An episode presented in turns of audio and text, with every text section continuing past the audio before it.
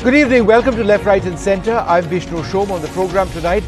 At his annual press conference, the Army Chief makes it clear there is a Pakistan hand to the uptick in terrorism in Rajouri.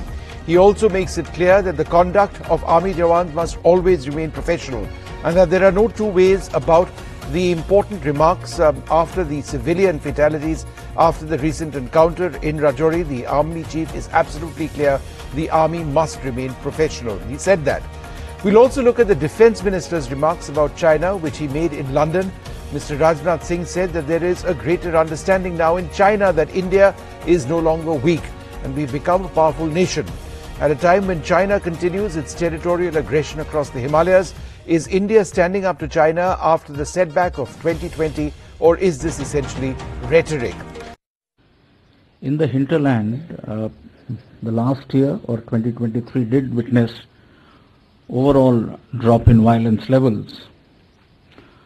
However, the area of Rajouri Poonch did witness increased in terrorist activities. The proxy tanzims operating in this area, however, continue to get support from the cross. And I would also say that the support infrastructure for the terrorists continues uh, to exist there.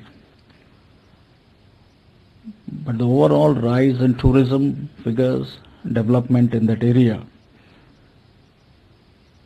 indicates of a positive change and hence our effort has been to operate alongside other security forces, other, other agencies in that area to make sure that the situation is normal, stable for these activities to continue. All right. So, what was is the significance of the remarks made by the army chief, not just in terms of the Rajouri area, but also about the role of Pakistan, and indeed, uh, how did he refer to the situation after this encounter when civilians were picked up? In fact, he spoke out completely against uh, any sort of egregious means of, of hurting civilians. Uh, we'll talk about that later on. I'm joined by General Ata Hasnain, General Satish Dua, and Brahma Chellaney. Thank you all very much for being with us.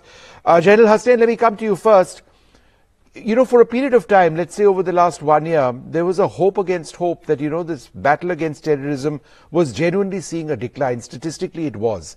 Uh, and then we've seen this entire situation with Rajouri. Then there was a sense that perhaps these are local elements. But what the army chief says today is that no, in fact, these are Pakistan sponsored, you know, terrorist uh, tanzims. So that Pakistan hand is well and truly alive. It's, it's not, it's not gone away by any means. There's no doubt about it, Vishnu. Uh, I think uh, I have never alluded ever in my analyses that Pakistan was not a part of this, that this whole thing was not being sponsored. In fact, uh, progressively, I did mention it right through the whole of last year that uh, the manner in which these incidents were panning out appeared to show as if not only was there a Pakistani hand there, sponsorship, but even a Pakistani presence. In fact, I went to the extent of alluding that there could also be an element of the SSG there with the leadership. And this, this has got uh, uh, antecedents of it going back to 1999. I have proof of that. I was there myself. I know it. It happened in Handwara and areas like Lolab, etc. So when Pakistan saw that uh, everything for it was on, on, on the downward spiral as far as Kashmir was concerned, they found an area where they thought easier infiltration, better terrain, a good forested cover, some kind of a outreach to the people, a little bit of support from the local population. This is what they found as to be the ideal area to do it. And we found that overall, the army's focus remained on Kashmir. But unfortunately, below it, somewhere, these kind of activities continued in Rajouri and sure.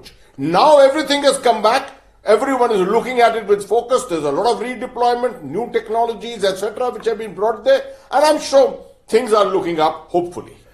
General Dua, is it uh, your sense as well that, uh, that these may have been Pakistani regulars at some level uh, who've actually infiltrated into, into Rajouri, given what we've seen? The brutality of the operations, the ability to conduct ambushes repeatedly over a period of time, taking advantage of terrain, etc., etc. Do you believe that this is Pakistan Army regular? Well, um, this possibility cannot be ruled out. Whether or not it is actually regulars here, will time will tell. We'll have some proofs uh, surely shortly. But I wish to add on to a larger point. Pakistan is so emboldened. We, I will try and not repeat what General Hasnain has said, rightly so. Uh, as things are hotting up in Kashmir for, for the terrorists, uh, they are moving towards Pir Panjal. We see on the Kokernag side and now Poonch Rajouri. Pakistan is emboldened by the fact that international mechanisms have failed, as the two conflicts have shown recently. It is uh, getting closer to China. And uh, let's also not forget that uh, while there was peace and quiet in Poonch Rajouri comparatively, the sleeper cells have not yet gone away. There are sleeper cells that Pakistan is rejuvenating and trying to activate this area of Pir Panjal. If you remember, nearly 15, 20 years ago, there, there used to be uh, huge operations, Operation Sarp, Vinash, etc. in these mountains have uh, hosted uh, terrorists by thousands in those days. So, uh, uh, there is certainly an involvement of Pakistan army elements how how how actively they are involving themselves. Like General Hasnain said, leadership is certainly being provided, direction is being provided apart from moral support and, and ammunition, etc. But uh, it cannot be ruled out that their regulars may be involved. Uh, as it is, they're carrying out uh, BAT actions on the LOC. Yeah. Border action, team actions. Uh, Brahma Chellaney, the, the larger picture for Pakistan, they are, you know, in a financial mess right now. Uh, all sorts of problems. Are problems within the Pakistani army itself. Uh, they have their own terrorist issues to deal with. And yet they keep this alive. So that's not going away, is it? No, Vishnu. Pakistan has long weaponized terrorism, but is now seeking to normalize terrorism. It's in a mess, not just economically, but politically. Its future direction is looking increasingly uncertain. And yet, the state nexus with terrorism persists. They're continuing to test India's security preparedness. Where they find an opening, they use that as a staging ground for terrorist activities. For example, when they found that the Kashmir Valley was no longer congenial to promoting terrorism, they found an opening in Poonch Rajouri. So they will look for an opening wherever they can. But the fact is that Pakistan is increasingly defensive. It's at a crossroads. It is sinking deeper into economic and political chaos. And its future is looking quite bleak at the moment. Yeah. Yeah. Uh, General Hasnain, you know, the army chief identified, you know, I noted down about nine points that he said in, in uh, dealing with the security, uh, the situation in Rajouri, because the question that he's been asked many times and what we've discussed on this program is, uh, you know, are the number of losses that we are suffering disproportionate over there? So he says, number one, human intelligence and intelligence has to be improved.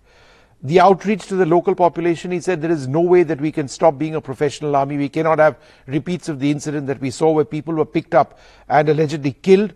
Technical intelligence has to be enhanced um, deployment has to be enhanced. This is significant because there were some reports that so soldiers deployed over there had perhaps been moved to the China frontier. Um, specific units need to be or have been reoriented. A better synergy with the police uh, and lessons from tactical encounters. The use of technology. Would you like to reflect on some of these points? Do you believe that you know this is what the army needs to do to to fix Rajouri? Uh, Vishnu, all of them uh, obviously come from the experience of the army chief. And I fully endorse uh, every word that he has spoken. Uh, out of these in priority, I would definitely lay down the aspect of intelligence to a great extent, technicalization, integration with human intelligence. This is something which the world over we are seeing, the problems in, in Israel, Hamas, front, etc. This you can this we cannot go away from here. The second thing which we need to uh, remember very importantly is the outreach to the population there. These have been traditional friends. These are Gujars, Bakarwals. This is the area of Pahadis, some Pahadis here. This is a community which has traditionally not been anti-Indian. And therefore, we need to make sure that we don't take them for granted. We, mu- we must realize that there will be an outreach from Pakistan also. That social media today, there are ways of doing this. There'll be attempts to try and radicalize them. All of those things will be happening under the radar. And we therefore need to take that. This is a thing in which the Indian army is very good, very strong, and it must recognize that. The next other part of which I would talk about is SOPs and tac- at the tactical level. Some improvements at the tactical level. We don't have to go anywhere. Go back to the 90s. Go back to the early part of the millennium. We have a huge amount of experience which must not be forgotten. We've got a wonderful thing called the Center for Army Lessons Learned at Shimla in the Army Training Command. It must be activated. All we need is to bring back all the knowledge we have got. We cannot hope to succeed if we think that we have to keep reinventing the wheel each time. We just need to go back and have a look at what was done earlier, and I'm sure things can all come back to being positive once again. General Dua, you know, the army chief also spoke about how the army has adopted the village where these three men had been picked up from, uh, men who were put into custody and uh, allegedly killed. And there's an investigation inquiry. A lot of that is taking place now. Uh, you know, General Hasnain ref- referring to intelligence and human intelligence. It goes hand in hand with ensuring that the local population is on your side. Lots of mistakes have clearly been made in the recent past in this area. What does the army need to do to build back that trust within the Gujar community in Rajouri? I think first and foremost is an outreach, an extensive outreach to the local populace. Army has zero tolerance for human rights violations, and it must uh, prove it, prove that credibly. Uh, not only um, uh, outreach physically, but we also have to understand that there is a war going on in infospace, information warfare. And we must also control, not, I mean, uh, I beg your pardon, we must also make credible narrative uh, in, in that field as well, because outreach is physical and as well as today the social media is a very powerful tool which we also must use. And uh, the Pahadi Gujar communities uh, are actually uh, uh, pro-establishment, pro-army, and we we would we would stand. Uh, it would be in our interest to make good inroads with them, and I'm very sure with the kind of steps that the army chief has announced, not that they were not there, uh, not being done earlier, but we have to now take care of, uh, and the inquiries have been ordered, so we have to take care of this incident and make sure that we build back stronger bonds with these communities so that the sleeper cells are not able to operate. Brahma Chellaney, a final uh, word to you. You know, the army chief, uh, not just in the context of Rajouri, but also, uh, you know, uh, in a broader sense, spoke about how the army is uh, learning the lessons of what's happened in Ukraine, what we're seeing now in West Asia, the adoption of electronic warfare systems, drones, anti-drones, the fact systems, the fact that these are already deployed on the ground, the fact that they, there is a, a lot of analysis which has gone into which units would actually be equipped with this. He's made 2024 the year of technology absorption, uh, and he's spoken about how disruptive technologies have transformed warfare. It's already been transformed. It's not transforming, it has already been transformed. Do you believe that this indicates, um, you know, flexibility on the ground, without which, you know, we'd be in real trouble against both China and Pakistan? Well, that's correct. But if you look at the India China context, for example, India's military and political strategies don't seem to be in sync. While the Indian force deployments along the LAC signify a robust military response to the Chinese encroachments in Ladakh, India has shied away from imposing any economic or diplomatic costs on China. On the contrary, China has been allowed to continue to boost its trade surplus with India year after year, with the result that its bilateral trade surplus now exceeds India's combined defense budget, space budget, and missile development budget. The intruding PLA forces remain well dug in, with Beijing in no, meet, in no mood to roll back its encroachments. In other words, China is having its cake and eating it too. So, uh, and in fact, this has undermined India's negotiating leverage with the result that the talks to end the military standoff have remained deadlocked for long. So what the army chief is saying is correct. But at the larger level, the military and political strategies have to be in sync. And, and that also applies in the context of Pakistan. We need to coordinate different aspects of strategy so that sustained pressure can be built on the adversary.